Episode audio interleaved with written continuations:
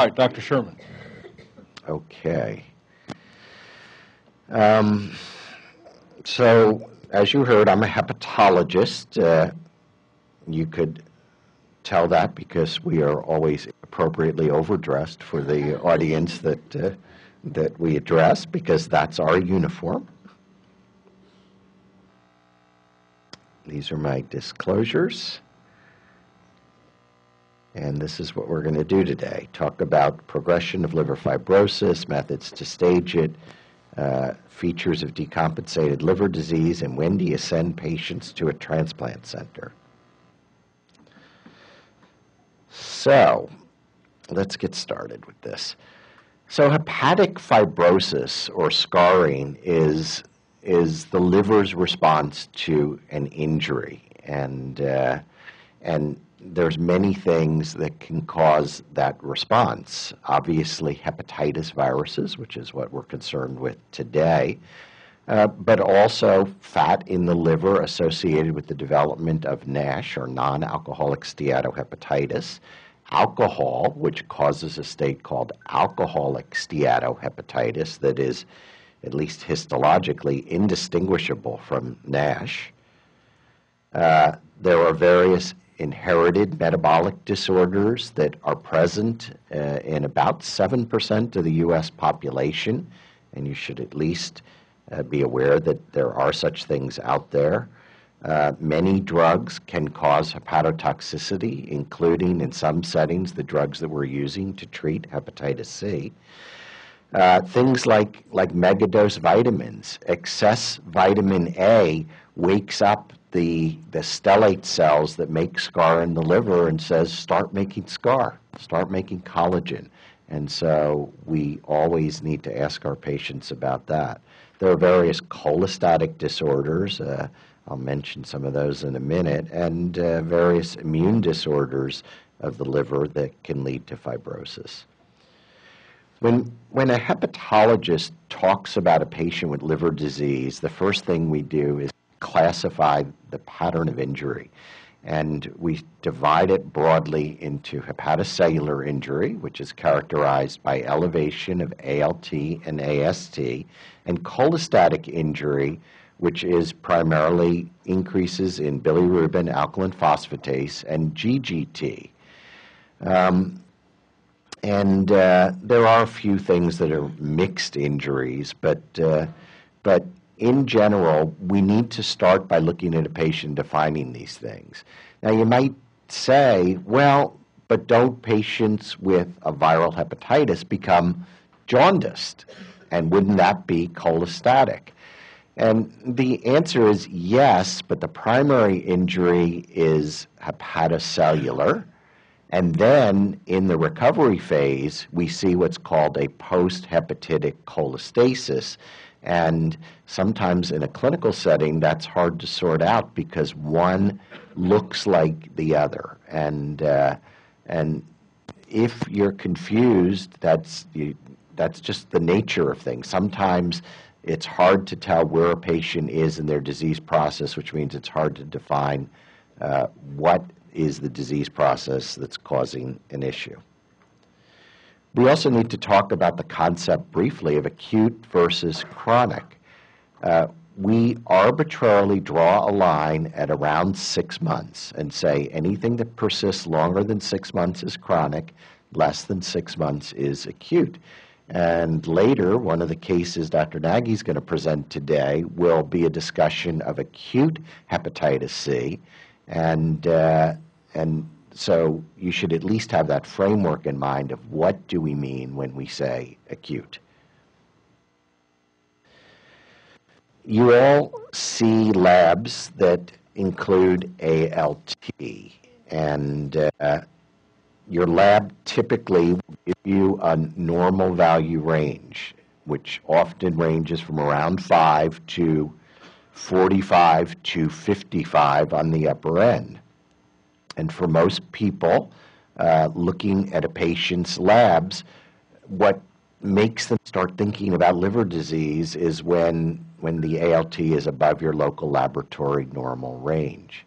But the problem is those normals are not defined by disease in clinical laboratories. They're a statistical measure uh, based upon a survey of a supposedly normal population.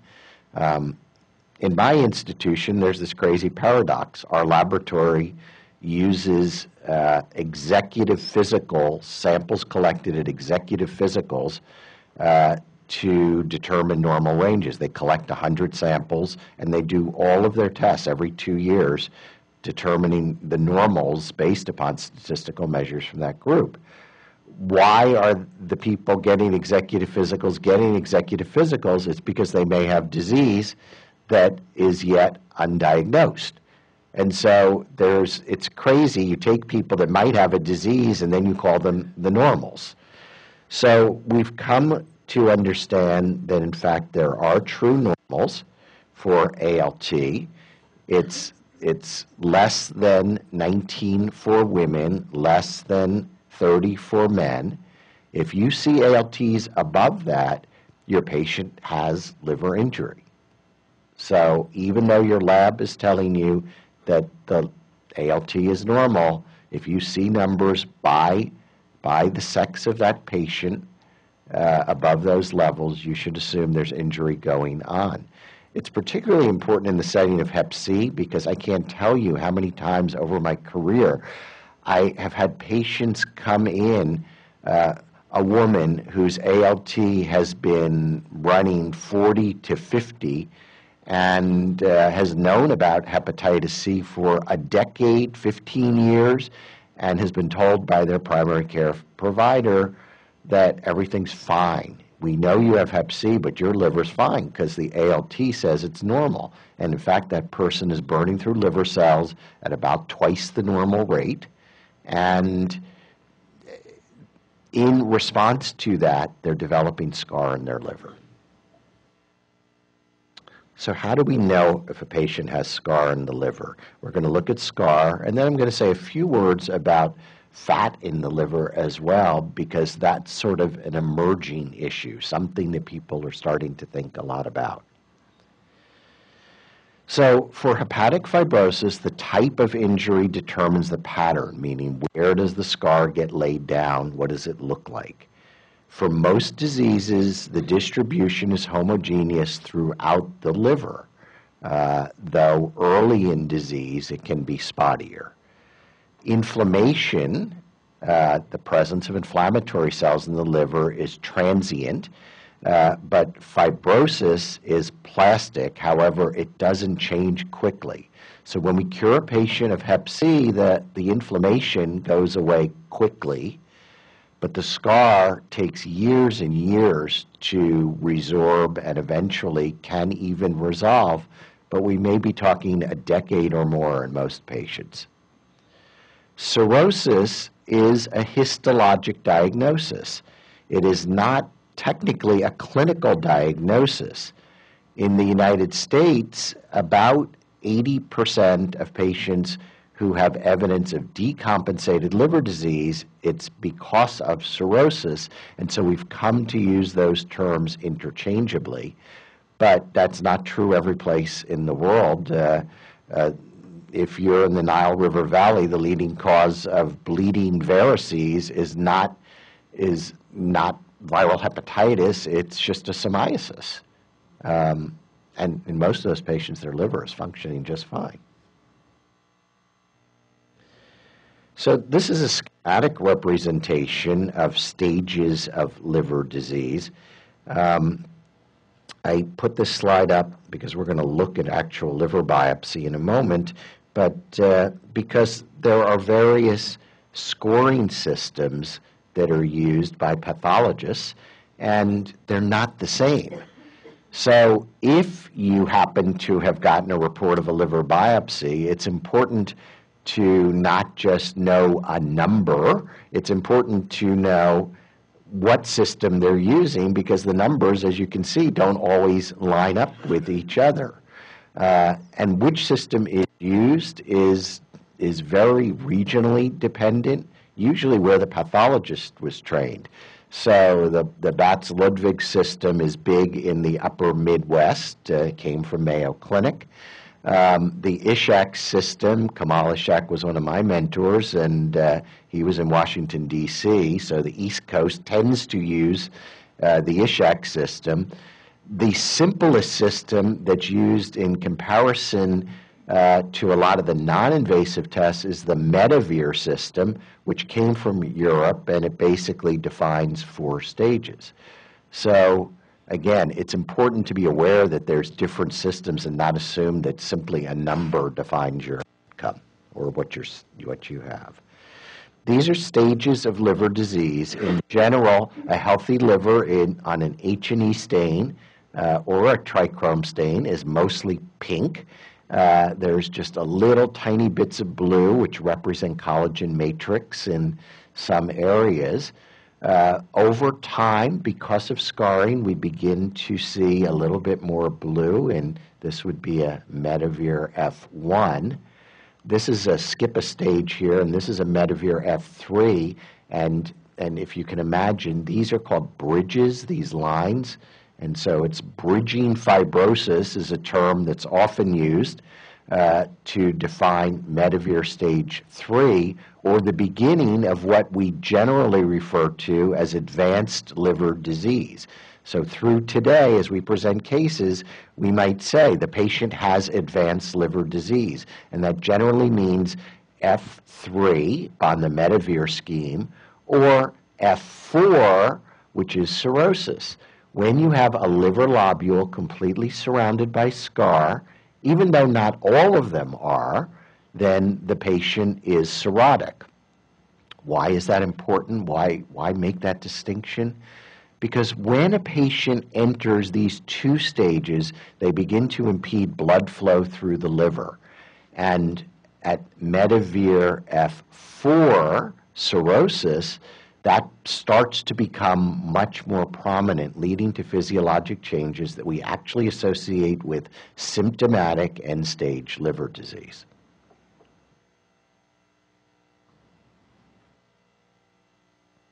Now, this shows you the problem that you could see what a difference the size of a biopsy can make if this was the only piece you were looking at in this cirrhotic liver, you would say that patient is not cirrhotic by looking at that biopsy because there's no complete nodule surrounded by scar.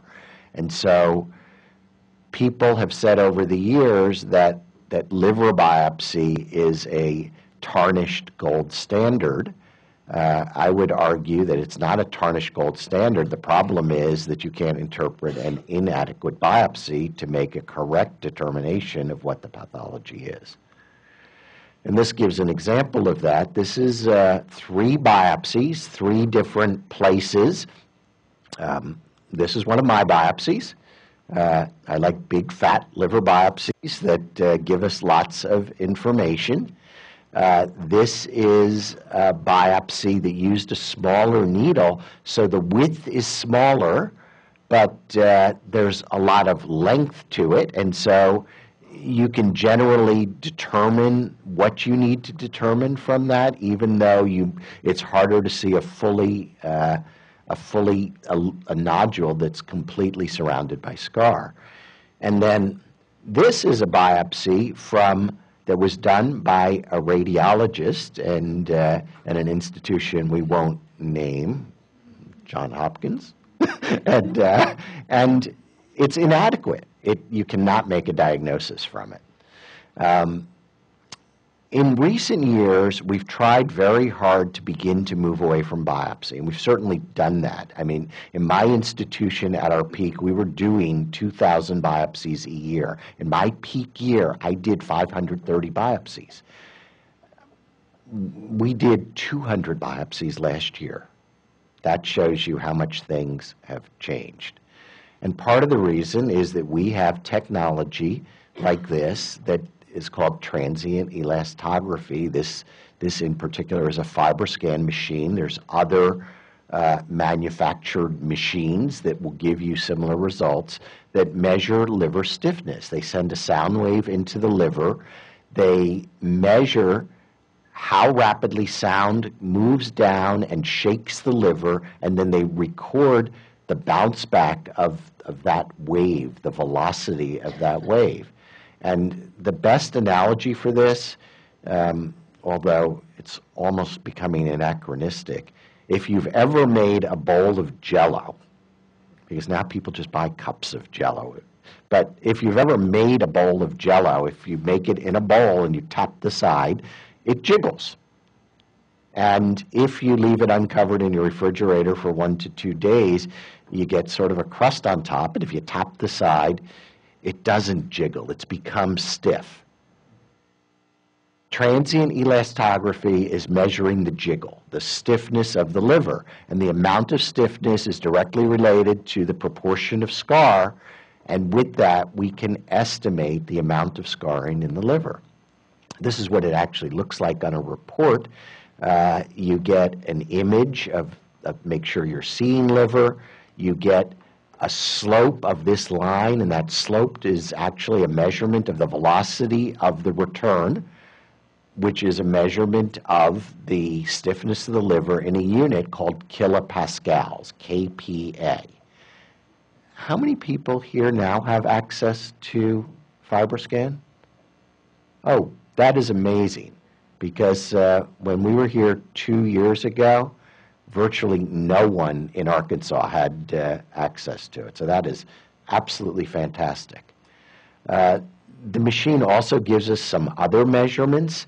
Uh, one is CAP, which is an estimate of the amount of fat in the liver. And again, fat is becoming more important, and so it's something that uh, we should at least talk about a little bit sometime today. Um, the cutoffs are arbitrary, and, and you see that these lines are, are blended colors. The further you are along, the closer you are to being into the next stage until you get to the prediction of cirrhosis. We typically talk about 12.5 kilopascals as being cirrhotic, uh, and you usually are but you may not be. And if you want to be really sure, then at 14 and 15 kilopascals, you're really sure that that patient is cirrhotic. Uh, however, because of this some degree of inaccuracy, we tend to start treating patients like they're cirrhotic anytime they're over about 10.5 or so. So, again, the numbers, the cutoffs are not written in stone. They're meant to be used with clinical judgment in making a decision about how you're going to treat and manage that patient. There is MR elastography. Anyone here have access to MR elastography? Okay. Um, it's more accurate than the sound based uh, elastography. It gets a bigger view of the liver. It's also incredibly expensive. It costs, in our place, more than getting a liver biopsy, and so it's not something we routinely use in practice. Um, but it is a non invasive test, and it's somewhat more accurate. Uh, we used to think it was a lot more accurate than the sound based technologies, but as we get larger and larger data sets, it looks like that's probably not true. We also have various flavors of biochemical tests that involve sampling blood in some manner and determining if fibrosis or cirrhosis is present. Uh, this is from one of the original papers way back in 2001 that led to the development of FibroTest, which in the United States is sold as a proprietary test called FibroSure. Do people here use FibroSure? Not so much. Uh, one, two, okay. Um, and you could see that, that it's very good if you had two patients and one had cirrhosis and the other one had nothing in terms of excess scarring. Separating those two works very, very well. When you get to fine grade comparisons between stages in the middle, doesn't work quite as well. The interpretation of these is shown here. Typically, uh, Uh, anything over about 0.74 is considered cirrhosis. If you want to be really sure, then over 0.8 absolutely is cirrhosis, and it's extremely accurate. But we are always trading off between uh, treating the patient as if, because that's the worst case scenario.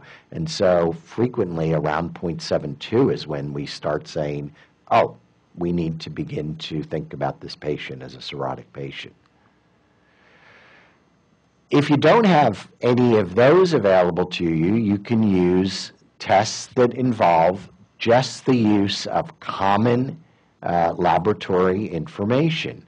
And of the various ones, and there's several, APRI, AAR, uh, Forn's test, FIB4 is the most accurate in general practice.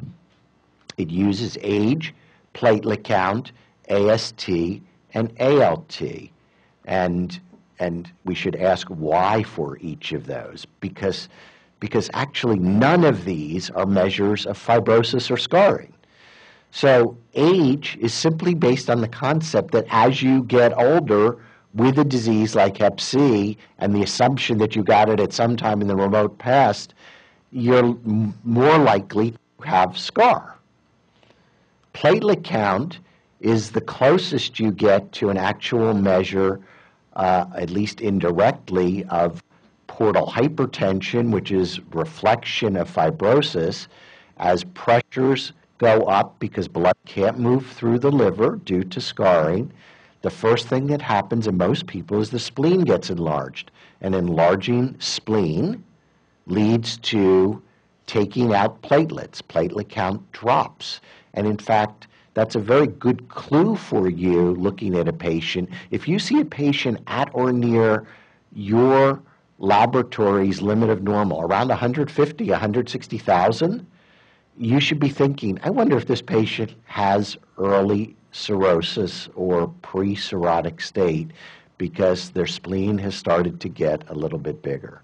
You plug it into a formula, it's available on your phone, and uh, then the interpretation is if that number is greater than 3.25, uh, it's considered to be advanced fibrosis and we treat that patient as if they're cirrhotic. How good are these tests? Well, here's a comparison showing discordance, misclassification, and you could see that, that all of the non-invasive tests, this includes uh, FIB4, FibroScan, and uh, um, FibroSure, and uh, they sort of fall apart in the middle, but at the extremes, they're pretty good. So your patients will ask you, Oh, I have hep C. What does that mean? Am I dying? And the answer is you, you need to be able to answer it in terms of the rates of fibrotic progression.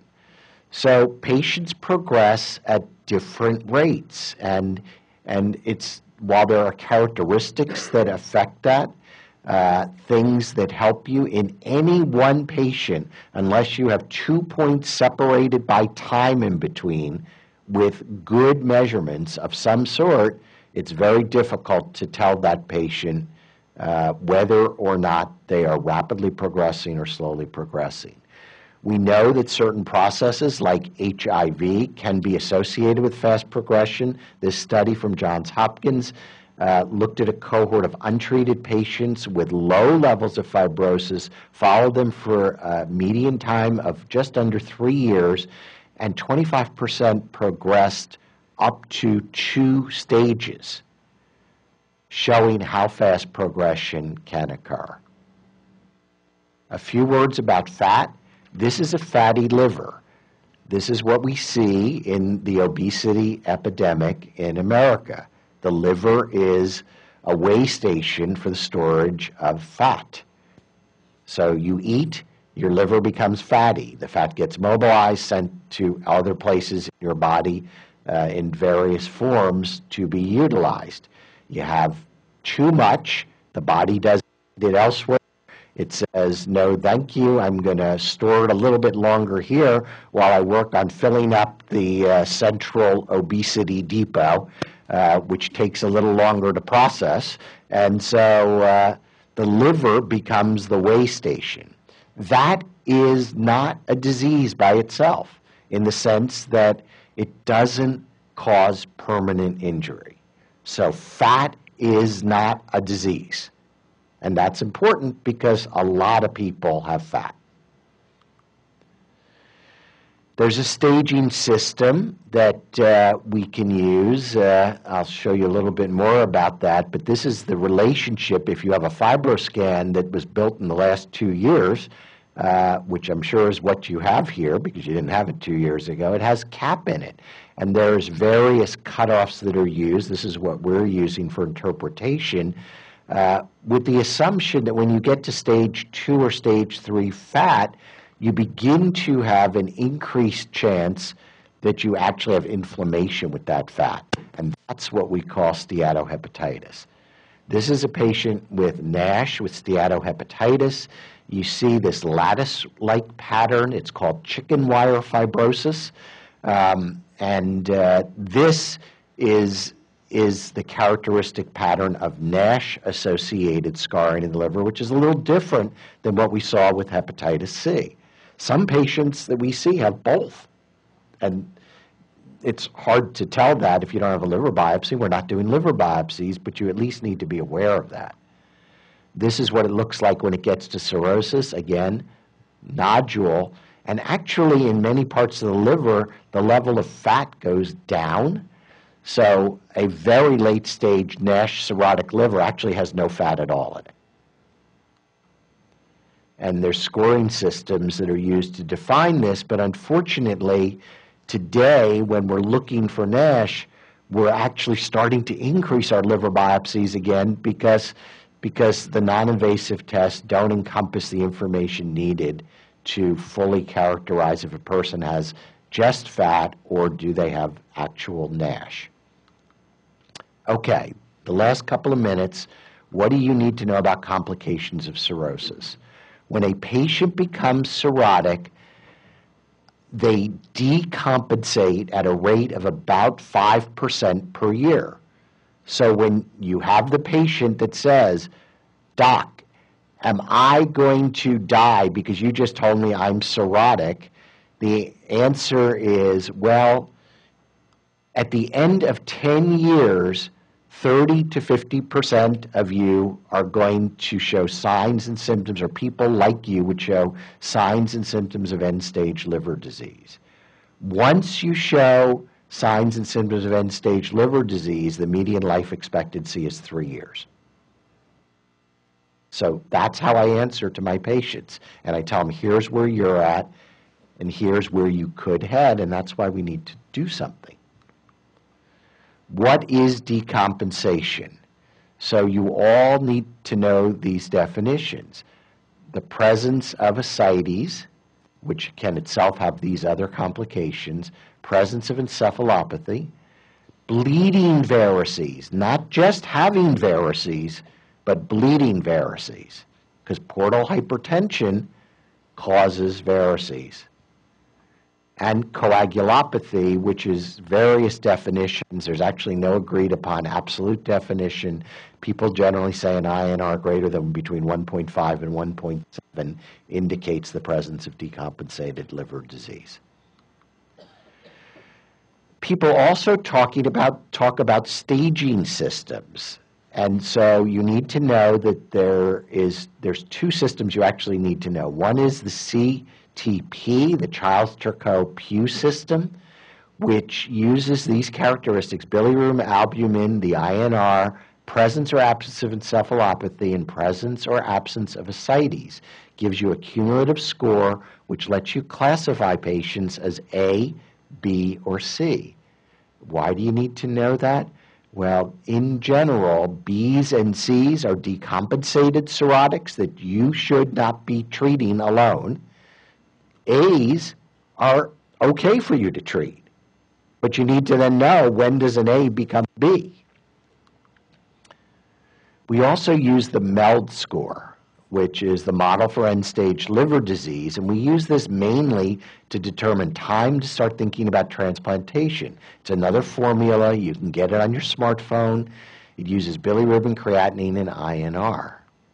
And so, an example a patient with a creatinine of 1.6, bili 1.4, INR 1.6 has a MELD of 17. And that means that that patient's estimated three month mortality is 18%. That's higher than most cancers when they put patients into hospice. Yet these patients may not look sick, but they are sick. And that's why calculation of MELD is important for you as a signal that, wow, this person is sick. I need to get them to a transplant center sooner rather than later. When do you refer to transplant? any sign of hepatic decompensation, ascites, encephalopathy, or variceal bleeding, a MELD greater than 10, or any suggestion that the patient has liver cancer. How do you find liver cancer? We ultrasound every six months. It is subjective. Experience in doing those ultrasounds matters. Um, we also do typically AFPs, though they are not recommended by consensus guidelines in the AASLD, uh, but most hepatologists use it in conjunction with the ultrasounds every six months, not so much for the raw number, but for the change in number, because a big change in number should provoke you to do further looking for a tumor. So, in summary, HCV is also a liver disease you should always ask when you see a patient, is advanced fibrosis present? If yes, that patient needs to start surveillance for varices with EGD, for ascites and hepatocellular carcinoma with ultrasound. And if you find any evidence of decompensation, that's when you need to contact a transplant center. I'll stop there. Thank you.